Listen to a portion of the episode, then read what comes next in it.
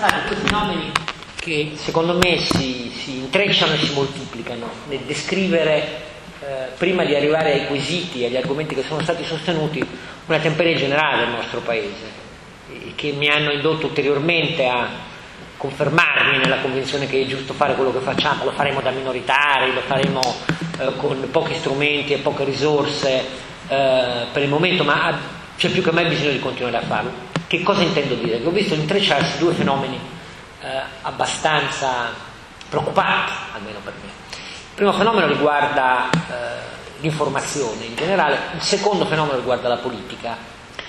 E i due fenomeni in questa campagna referendaria si sono intrecciati, moltiplicati, rilanciati, eh, fino ad assumere poi la caratteristica convergente, tranne luminose eccezioni, sia nell'ambito dell'informazione che nell'ambito politico, di un voto referendario in cui in realtà l'unica cosa che realmente passa di mobilitante è andare a votare o meno a seconda dell'impatto politico che si vuole esercitare nei confronti del governo in carica. Io rispetto chi ragiona così, ovviamente, lo rispetto pienamente non ha a che vedere con il merito dei quesiti, ma lo rispetto, ma questo è diventato un segno prevalente, a maggior ragione dopo il secondo turno delle amministrative, la scopola che ha preso il centrodestra, eh, e quindi la questione è diventata semplicemente il quorum o meno, che era inevitabile fino dall'inizio, ma è diventato con un significato politico. Ma se questo era inevitabile, ciò che non era del tutto inevitabile era invece il sommarsi, il moltiplicarsi e il convergere del più dell'informazione e della politica sul merito della questione. Cioè sono apparsi evidenti due fenomeni. Primo, l'informazione oggi nel nostro paese su questioni di merito che sono specifiche hanno una qualunque natura tecnica, si tratti di descrivere uh, con un minimo di proprietà situazioni normative e quindi che cosa vuol dire abrogare delle norme, um, avere un minimo di proprietà nel parlare al proprio pubblico di lettori, ascoltatori, telespettatori di che cosa è davvero pubblico e privato secondo il codice civile, no? per esempio, per dirne una, eh, di quali sono le caratteristiche di un servizio pubblico e in che misura esse sono distinte dalla natura proprietaria dei soggetti eh, che lo esercitano, per dirne un'altra, cioè la banalità delle nozioni che si chiederebbe a uno studente eh, di fronte. Ecco, l'informazione rivela sempre di più nel nostro paese una generale incapacità, inattitudine, ma soprattutto mancanza di volontà di eh, specificamente toccare con rispetto per i fatti questioni che hanno a che vedere con un minimo, un minimo, proprio un minimo di complessità normativa ed economica.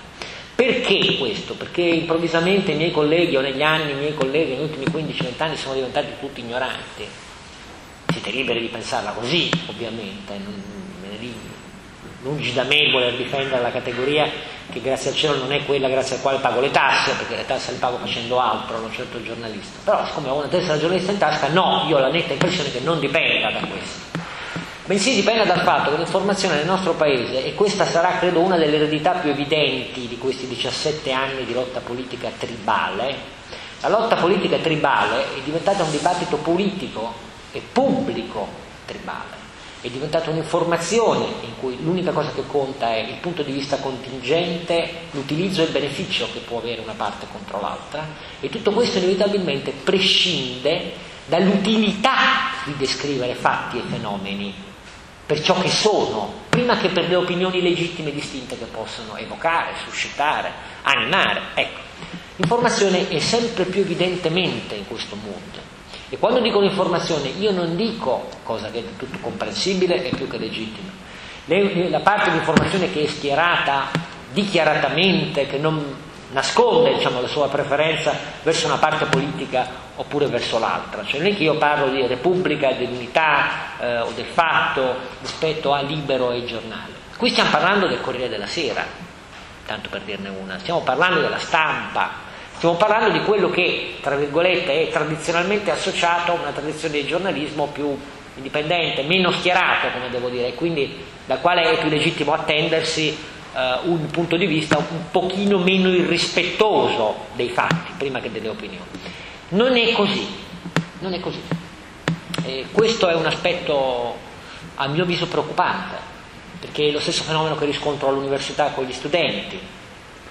è lo stesso fenomeno di difficoltà crescente a maneggiare una qualunque grandezza fisica. Quando agli studenti della prima lezione gli dico, bene, alzi la mano chi eh, CGS e MKS pensano che siano acronimi di finanza perché faccio intermediari finanziari, nessuno di loro si ricorda più che sono i due sistemi fisici con cui si misura una qualunque roba, no? Ecco, per dire, questo vuol dire tante cose, vuol dire tante cose, vuol dire eh, sul nucleare essere incapaci di fare qualunque comparazione fisica, fisica sulle grandezze dei radionuclidi rilasciati in presenza di incidenti e così via, e quindi si parla in libertà, ecco, si parla in libertà. L'informazione così connotata è un'informazione che non può che agevolare il processo potentemente in atto nella politica, e qui non siamo per parlare di politica, in questi anni, che è caratterizzata esclusivamente da qualunque sia la possibilità di metterti in cattiva luce, io utilizzerò quell'argomento, a prescindere dalla sua fondatezza.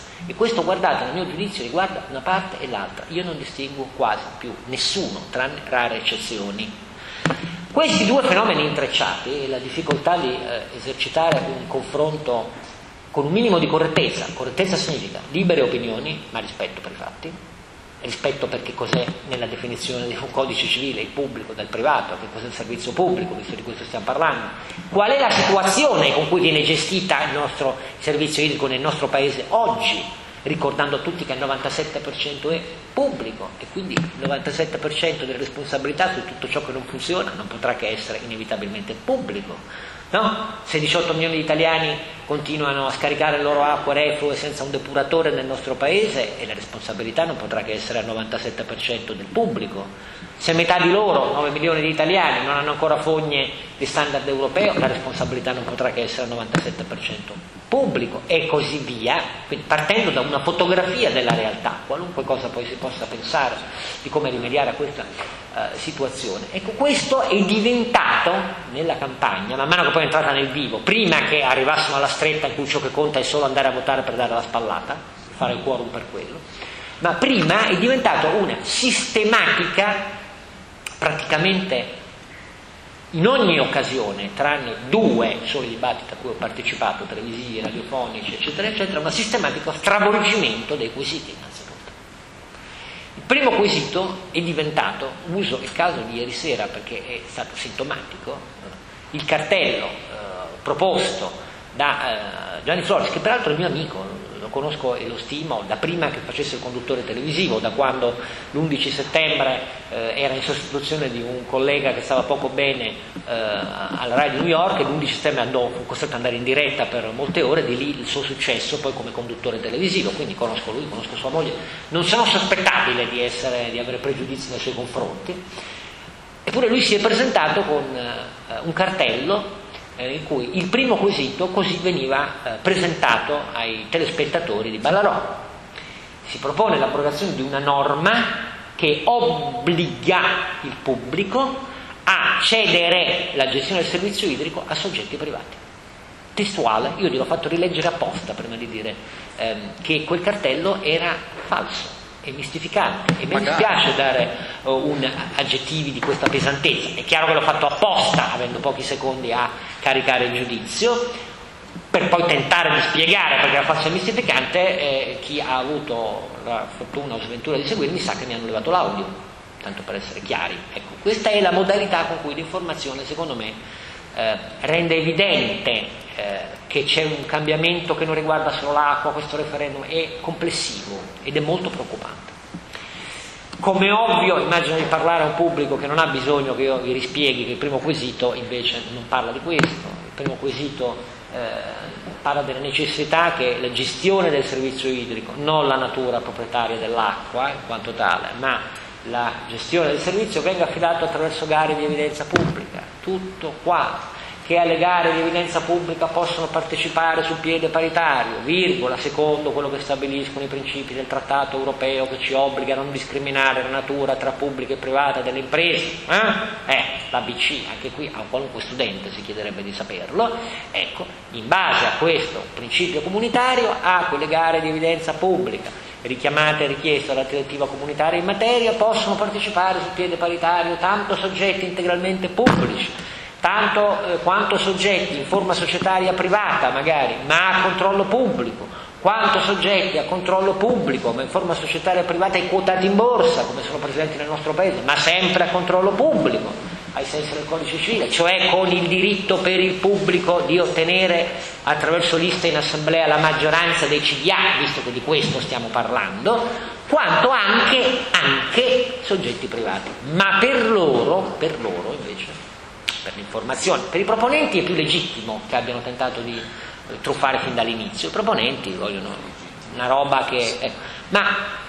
per quanto sia illegittimo anche per loro, come ovvio, però ci sta di più nell'ordine delle cose che i proponenti lo facciano. Perché è stato sempre presentato così questo primo quesito? Perché in quell'articolo c'è una norma che si riferisce alle eh, quotate a controllo pubblico in cui è presente capitale privato e si dice che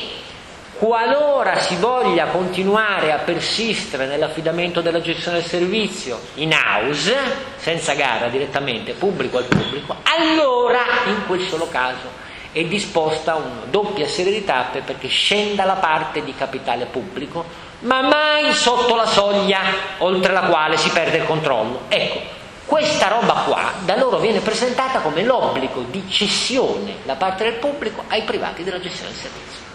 Questa roba qua è diventata sempre e sistematicamente eh, l'abrogazione della privatizzazione obbligata, loro dicono dell'acqua, neanche dicono della gestione del servizio idrico. Falso, però è come scontrarsi contro un muro. Muro, perché nella presentazione di questo quesito addirittura eh, testate nazionali di, di, di, tutte e tre le reti, eh, devo dirvi la verità, della televisione pubblica come della televisione commerciale, arrivavano a dire pensate in questi anni per effetto della deriva liberista eh, ci sono delle società addirittura quotate in borsa che gestiscono soluzioni. Quotate in borsa, entrare in borsa, eh, il problema del nostro paese è che ne abbiamo troppo poche quotate in borsa. Quotarsi in borsa significa essere sottoposti a degli obblighi ha degli obblighi eh, di tenuta dei conti, di tenuta del conto economico, l'attivo patrimoniale, significa essere in condizioni di potersi rivolgere al mercato per raccogliere capitali finanziari. Il problema del nostro paese è che ne abbiamo poche, meno di 300 da, da sempre, infatti abbiamo una borsa che vale in termini ridicoli rispetto al PIL, eppure il servizio pubblico ha regolarmente detto che pensate diavolo, Satana, la zampa sulfurea della presenza del male attraverso le società quotate in borsa, tacendo che sono a controllo pubblico, addirittura gestisce una parte dei servizi idrici del nostro paese. Caltagirone è stato utilizzato da tutti con la sua effigie per dire che la CEA è privata. La CEA è privata? Dove la CEA è privata? Non è affatto privata la CEA, la CEA è a controllo pubblico, tanto per essere chiari, lui è presente nel capitale, eh? Eh, per essere chiari. Anzi, è stato impedito che nel capitale salisse una presenza straniera francese, per essere chiari, perché siamo italiani, viva l'italianità, eccetera, eccetera, eccetera. Questo è successo sul primo quesito. Il secondo quesito poi lasciamo perdere, perché poiché per effetto del primo la presentazione era che c'era l'obbligo di cessione ai privati, il secondo quesito, cioè la remunerazione eh, in tariffa eh, degli, parte degli investimenti, è diventato automaticamente nella presentazione il profitto garantito per legge ai privati a cui bisogna accedere alla gestione del servizio idrico. È sempre stato presentato, o quasi, così. Naturalmente, anche in questo caso, a un qualunque studente che si presenta all'esame eh, di, di, finanza aziendale e non ti sa distinguere che cosa vuol dire eh, un profitto garantito dalla copertura di un costo, visto che in quel caso, anche in quel caso, il principio della copertura dei costi in tariffa ci viene dalla direttiva comunitaria, ci viene dalla direttiva comunitaria perché è stabilito come piede paritario rispetto a tutte le diverse nature dei soggetti che possono concorrere alla gestione del servizio, perché serve a remunerare in tariffa che cosa? Un costo che è quello, per esempio, del capitale. E, dispiace deludervi, eh, si paga più del 7% il capitale oggi prestato da una banca a un qualunque soggetto, privato o pubblico che sia nel nostro paese, per essere chiari. Ecco, forse andava spiegato per quello che era il quesito, invece no, è diventato il profitto garantito, anzi, l'extra profitto garantito ovviamente, perché il primo profitto il privato lo realizza vendendo l'acqua e mettendoci sopra il prezzo, violando i precetti di San Francesco d'Assisi, ex quesito 1. Secondo, gli diamo anche la parte fissa come extra profitto e che Dio stramaledica il privato. Eh, questa è stata la maniera con la quale eh, regolarmente eh, abbiamo dovuto tentare di dare qualche risposta spiegando innanzitutto di che norme si trattava, tentando di spiegare poi da che situazione partiamo nel nostro paese, tentando di aprirsi poi a qualche situazione internazionale, che cosa avviene nel resto del mondo, tentando di spiegare, come si legge meglio nel libro ancora, che nel mondo avanzato è il pubblico quasi sempre che ha dovuto innalzare bandiera bianca perché non risolveva minimamente il problema dell'accesso all'acqua per tutti, mentre il privato eh, lo ha fatto molto meglio del pubblico. Naturalmente il tempo a disposizione di pochi secondi rende impossibile fare tutto questo, quindi prevale la stragrande maggioranza di coloro che abbattono i fatti e ogni logica di rispetto quantitativo, normativo, economico in nome del risultato da portare a casa, che è quello di convincere l'opinione pubblica eh, che siamo in procinto di una grande svendita a speculatori internazionali eh, di questo bene comune. Ecco, questa è stata la mia esperienza eh, di, questa, eh, campagna, di, questa, campagna, referendaria. In generale però c'è anche un fattore che si aggiunge poi dell'informazione, che è quello della politica, che non è meno preoccupante, è più preoccupante. Perché vedete, se eh, dovessimo eh, risalire ai primi che nel nostro paese tentano di far entrare in maniera sistematica, non sto parlando di proposte di legge depositate di qualche liberista pazzo che eh, c'era, ma di eh, un partito che sposa con forza, con uh, autorità, con autorevolezza uh, la, il principio dell'estensione delle gare nell'affidamento dei servizi pubblici, ebbene noi dovremmo parlare di un partito che oggi si chiama Partito Democratico, per essere chiari. Eh? La, la proposta sistemica di maggior svolta da questo punto di vista fu presentata quando era ministro degli interni Giorgio Napolitano era la sottosegretaria Adriana Vigneri, per chi l'ha conosciuta non sto parlando di una particolarmente troppo riformista, per essere chiari, eh? cioè non era proprio una di quelle amendoliane. Ecco, lasciamo perdere poi per arrivare fino alle proposte della Lanzillotta. Eh, ecco. Il PD in questa campagna elettorale eh, referendaria ha abbracciato i sì, come sapete, dicendo che naturalmente una volta vinto il referendum, se ci sarà il quorum, si riparte dalla sua proposta di legge depositata in Parlamento, primi firmatari Bersani e Franceschini. Non so quanti di voi l'abbiano letta, perché trovereste delle sorprese, perché in quella proposta di legge, per esempio, il tanto deprecato e famigerato principio della copertura in tariffa degli investimenti è puntualmente, precisamente e testualmente ivi contenuto. Quindi evidentemente eh, il PD ha fatto un'altra scelta, quella della convenienza. Ma il problema riguarda solo il PD? No, non riguarda solo il PD. Eh, qual è stato l'apporto di coloro che hanno scritto le norme di cui è stata chiesta l'abrogazione alla campagna referendaria? A me, devo dirvi la verità, non vanno a votare per non fare il quorum, rispetto all'opinione di tutti, ma il problema è che non si può pretendere di esercitare il compito, la responsabilità di guidare un paese innovando la normativa, facendone provvedimenti di governo, eccetera, e poi quando queste norme sono sottoposte a un giudizio, a una prova popolare, eccetera, sparire nel nulla, come in un gioco di prestigio, esattamente come ha fatto il PDL. Lasciamo perdere quelli del, FLI, non voglio giudicare quale sia la loro logica, per cui improvvisamente dopo averle votate quelle norme eh, sono passate a sostenere sì su tutta la linea, dopo averle scritte, esattamente. Non voglio dare giudizi, dico che complessivamente, complessivamente la politica ha brillato per un esercizio che si chiama fuga da ogni responsabilità. La responsabilità della coerenza per chi come PD si è battuto per moltissimi anni per questi principi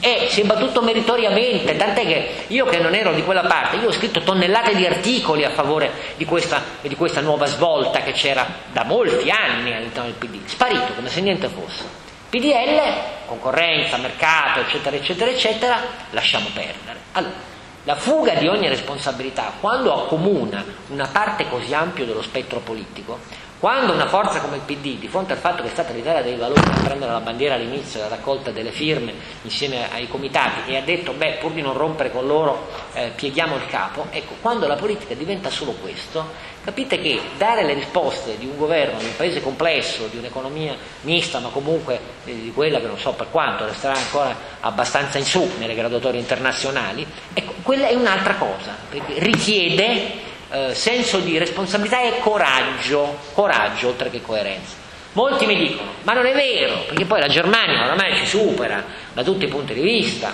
non parliamo oggi di nucleare, ma classico argomento nel dibattito, ma come? La Merkel ha poi detto fine del nucleare e che gli dici no, veramente non ha detto fine del nucleare, sono altri 12 anni, dopodiché è la terza volta che la politica tedesca cambia idea negli ultimi 5 anni, la decisione precedente era di allungare la vita media del parco centrale di 12 anni ulteriore rispetto alla chiusura, la differenza è che i politici tedeschi, anche se hanno anche loro i bei problemini, visto che lei perde tutte le elezioni regionali negli ultimi due anni, però assume queste decisioni con la riserva mentale di poterle poi rivedere e intanto però le centrali ci sono, funzionano, a differenza delle nostre, che non ci sono dopo l'87, non ci saranno mai più. Auguri, sarete tutti contenti e pagheremo tutti di più, questa è la mia netta sensazione. Ma per dirvi che gli esempi che vengono fatti sono anch'essi poi artatamente manipolati, perché non corrispondono praticamente quasi mai a ciò che veramente descrive la realtà di quei paesi, di quei processi politici, eh, della serietà con cui si fa un dibattito. Non lo so, vogliamo un secondo un accenno, ne, abbiamo sollevato il problema su Chicago Blog. Tra l'altro Chicago Blog in queste settimane ci ha dato moltissime soddisfazioni, perché eh, i post, per esempio la nostra amica Serena Sileoni, su questioni tecniche come quelle della sentenza con cui eh, la Cassazione ha confermato il quesito sul nucleare, hm? con una interpretazione sia pur confermata da una sentenza precedente con cui la Corte Costituzionale ci aveva avvisato di aver abbracciato questo criterio sostanzialista oramai. Eh, però noi abbiamo sollevato un problema, siamo stati tra i pochissimi, gli unici praticamente a sollevarlo, in maniera tecnica, l'ha fatto Serena che è una tecnica, beh, vedere lì 1000, 1100 uh, likes sotto, eccetera, eccetera, roba che non si vedono sul New York Times o Washington Post, ci ha fatto capire che dobbiamo continuare su questa strada, per quanto minoritari siamo, per quanto non abbiamo risorse, per quanto abbiamo la testa dura, per quanto mi possa sembrare a volte un pazzo invasato, ma la questione, vedete, qui è un po' più ampia dei due quesiti dell'acqua e anche di quello energetico. La questione è quella di continuare a battersi perché in questo Paese, fin dai giovani nelle scuole e nelle università, perché credetemi, io credo di non sbagliare a essere molto preoccupato per gli effetti del 3 più 2 e del livellamento basso di ciò che a loro proponiamo oggi per portarsi a casa la laurea, ma poi perché nel dibattito pubblico, perché i politici abbiano senso della responsabilità e della coerenza, perché i miei colleghi che fanno informazione non ritengano che si deve piegare ogni realtà fenomenica rispetto a pura opinione e anzi a far così per vedere qual è l'opinione prevalente, magari per guadagnare qualche copia o magari per diventare vice direttore o magari per fare carriera in RAI. Ecco, un paese così è un paese che secondo voi davvero non merita più tenacia, più testa dura, a costo di inanellare chissà quante sconfitte, ma per difendere il principio che questo paese non ha perduto la sua possibilità di parlare, confrontarsi e decidere, fatti e numeri alla mano perché i fatti e i numeri sono fatti per essere condivisi come tutti gli strumenti quantitativi e poi vengono le opinioni legittime, le ascrizioni culturali, le divisioni politiche, quanto pubblico e quanto privato, con quale efficienza in questo e in quello. Ecco, eh, io ho visto di tutti i libri che sono usciti, ne salvo uno, quello del Mulino, che è un libro eh, molto onesto, eh, che descrive eh, con proprietà eh, e forse con qualche eccesso di tecnicismo, ma benvenuto, la situazione della gestione idrica nel nostro paese, che è figlia dalla legge Galli, prima della legge Galli e dopo la legge Galli, di tentativi che non sono mai andati a parare in realtà in nessun optimum, perché gli ATO, per chi li ha seguiti, sono stati in mezza Italia un mezzo disastro, che non sono mai andati eh, da nessuna parte, cioè l'ambito ottimale di regolazione che doveva incardinare il principio della vigilanza pubblica. Ma voi capite che perché quando l'obiezione è al, guardate che bisogna fare le gare pubbliche, non cedere ai privati. Quando l'obiezione che ti viene fatta è ma perché dovremmo fare delle gare a cui partecipano anche i privati quando quello è un bene pubblico, lo gestisca il pubblico? E tu gli dici ma se il pubblico ha questa evidente dimostrazione di inefficienza, non in tutta Italia, perché anche lì bisogna saper distinguere, ci sono fior di aziende pubbliche a controllo pubblico, guardate che hanno un'efficienza eh, che io difendo, ma in generale i dati della perdita, eh, dei depuratori che mancano, delle fogne ci fanno toccare con mano qual è l'inefficienza pubblica, no? E allora gli dici, ma se l'inefficienza della gestione pubblica è così conclamata, dal mio punto di vista ci sarà uno stimolo maggiore che almeno la regolazione pubblica, che rimane, perché da come si iscrive un capitolato per la gara, alle procedure di aggiudicazione della gara, alle procedure di controllo nel tempo che vengono effettuati gli investimenti, che sia sempre ottemperata la condizione di qualità dell'acqua che viene offerta. L'attività di regolazione, almeno quella il pubblico sarà incentivato a, essere più efficace nel porla in essere, perché è evidente che di fronte a quello tu con i tuoi elettori e con i consumatori dell'acqua nel tempo farai vedere quanto sei bravo se davvero un privato che arriva o comunque chi ha vinto la gara non farà gli investimenti, darà più arsenico come, come dicono ripetutamente citando l'unico esempio di, di, cosa privata in Italia, l'unico, perché prima ce n'erano sei in Sicilia, che nel frattempo sono pure spariti, questa è, è la realtà della situazione italiana, dimenticandosi di dire che anche in quell'esempio che riguarda il Lazio è un problema perché subentrata l'azienda, l'aumento delle tariffe proposto a fianco agli investimenti che voleva fare è stato bloccato da provvedimenti amministrativi, tanto per, essere, per dirne una. Secondo, molte migliaia di utenti sono stati incitati dalla politica a non pagare l'azienda, si sono auto-organizzati continuando a pagare il comune con l'azienda che a quel punto non è che si prende gli extra profitti, non è che si prende gli aumenti delle tariffe bloccate, no, non si prende nemmeno le tariffe precedenti perché tanto i cittadini non glieli pagano. Questo però voi non lo avete letto mai del tanto scandaloso caso no? delle, uh, de, delle acque lassiali private non credo neanche che vi abbiano informato, per esempio, che il direttore generale di quell'azienda era un dirigente del PD laziale, ma questo poi naturalmente mi rendo conto che è un incidente ricordarlo agli ascoltatori e telespettatori. Ecco, questa è la mia non troppo brillante esperienza al termine di questa campagna referendaria. Non credo che gli italiani nel complesso abbiano fatto grandi passi in avanti nel capire eh, che cosa è l'acqua. Mi sono sentito dire negli ultimi dibattiti eh, da Gad Lerner lunedì in generale però c'è una cosa che palpita, eh, che riempie di soddisfazione, che è ciò che ribalza al secondo turno amministrativo e che si riverbererà anche eh, nella partecipazione al referendum e naturalmente nelle risposte che vedremo al referendum. Ed è questo grande, grande riscoperta finalmente di ciò che è pubblico, di ciò che è comune nel nostro paese, perché diceva Gad, eh, da tanti anni se tu dicevi pubblico e comune, ma che si rivoltavano tutti contro perché eh, contava solo chi era padrone e il profitto. A parte il fatto che questi, come al solito io i decenni di questo stranato liberismo nel nostro paese me li sono persi, ho sempre dormito il sonno dell'iniquo perché non li ho mai visti, a dire la verità. Un paese in cui il 53% del PIL è pubblico, intermediato dal pubblico, dove sia tutto questo liberismo, non lo so. Ma detto questo, detto questo, la mia risposta è che quando si nega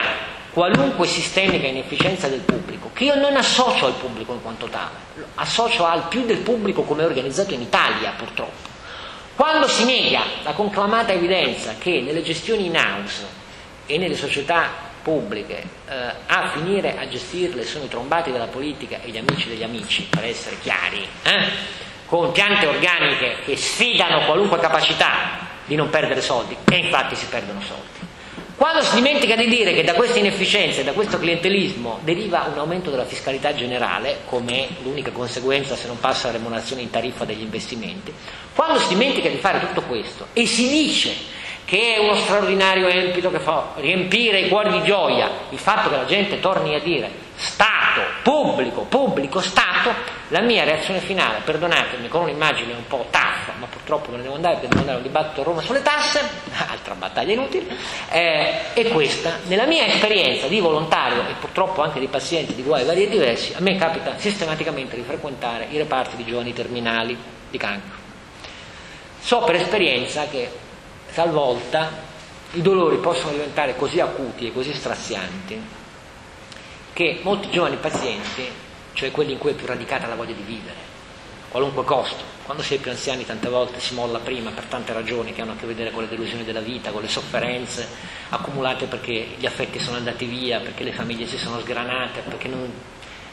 è comprensibile che non si voglia neanche sopravvivere quando non hai tu la tua compagna o i tuoi figli. Ma qua i giovani di solito sono quelli che combattono di più per ovvie ragioni. Eppure a me è capitato tante volte di eh, sentire, eh, accompagnandoli la notte per tentare di leggergli qualcosa, eccetera, eccetera, dei giovani terminali che invocavano la morte, tanto che era forte la sofferenza. E per esperienza io so, a prescindere se voi siete cristiani o meno, è un dovere umanitario quello di dire no, la morte non è la risposta, è la vita la risposta. Ecco, io devo dirvi la verità, quando nel nostro paese sento invocare lo Stato, mi viene esattamente in mente il malato che invoca la morte come penso che sia un dovere cristiano al malato dirgli, ma per me è cristiano, poi magari anche per chi non è cristiano, non credente, dire al malato la vita, così io penso che a questa società italiana sgangherata, se per effetto di responsabilità eh, incrociata di media e della politica eh, la risposta sembra lo Stato, io penso che allo stesso modo, cristianamente o laicamente, umanitariamente, avessi un alito di vita e con la speranza che molti di voi saranno dalla nostra parte, io gli dirò che lo Stato a questo punto nel nostro Paese non è affatto la soluzione, ma è esattamente il problema e la vita sta da un'altra parte, sta nell'efficienza, sta nel rigore, sta nelle gare pubbliche, nella trasparenza perché devo sentirmi dire che eh, solo le centrali nucleari, che non si faranno mai, come è evidente nel nostro paese, eh, darebbero eh, illeciti profitti alla cricca che risparmierebbe il cemento per realizzare le coperture? Ma perché questo argomento non dovrebbe valere per le centrali termoelettriche o per gli impianti, perdonate se rido, fotovoltaici a cui diamo 10 miliardi l'anno per i prossimi 10 anni, eccetera, eccetera? E per quale ragione? Le cricche stanno solo di qua e di là o le cricche sono solo quelle degli altri, degli amici che non sono i propri? Ecco, un paese che vede le cricche che sono negli amici opposti, sommandoli, gli amici dei nemici, è un paese che vede cricche dovunque. Un paese così è perduto, è perduto, ma non perché cresce poco, cresce poco perché è perduto, non è perduto perché cresce poco. Quindi la mia opinione è, saremo in pochi ma bisogna andare avanti e bisogna sperare che qualcuno, visto che ci sarà ancora meno privato nei servizi pubblici, capisca, che qualche privato capisca che i pochi disinteressati, visto che nessuno ci ha preso con i finanziamenti in tasca in questa campagna referendaria, eh, forse capisca. Anzi, che... se qualcuno vuole ancora in tempo. No, capisco, però detto questo che qualcuno ci dia una mano, perché è veramente un compito ancora più importante che insegnare bene agli studenti che cos'è un conto economico, un attivo patrimoniale. Vedete, i politici nel nostro paese non lo sanno, per esperienza non lo sanno. I giornalisti non lo sanno e questo è più grave se vogliono parlare di queste vicende. Ma se noi entriamo in un paese in cui saperlo è un errore, saperlo diventa un errore, allora non voglio dirvi siamo, perché io poi non so quanto, ma siete, voi che siete più giovani, siete proprio fottuti. Auguri.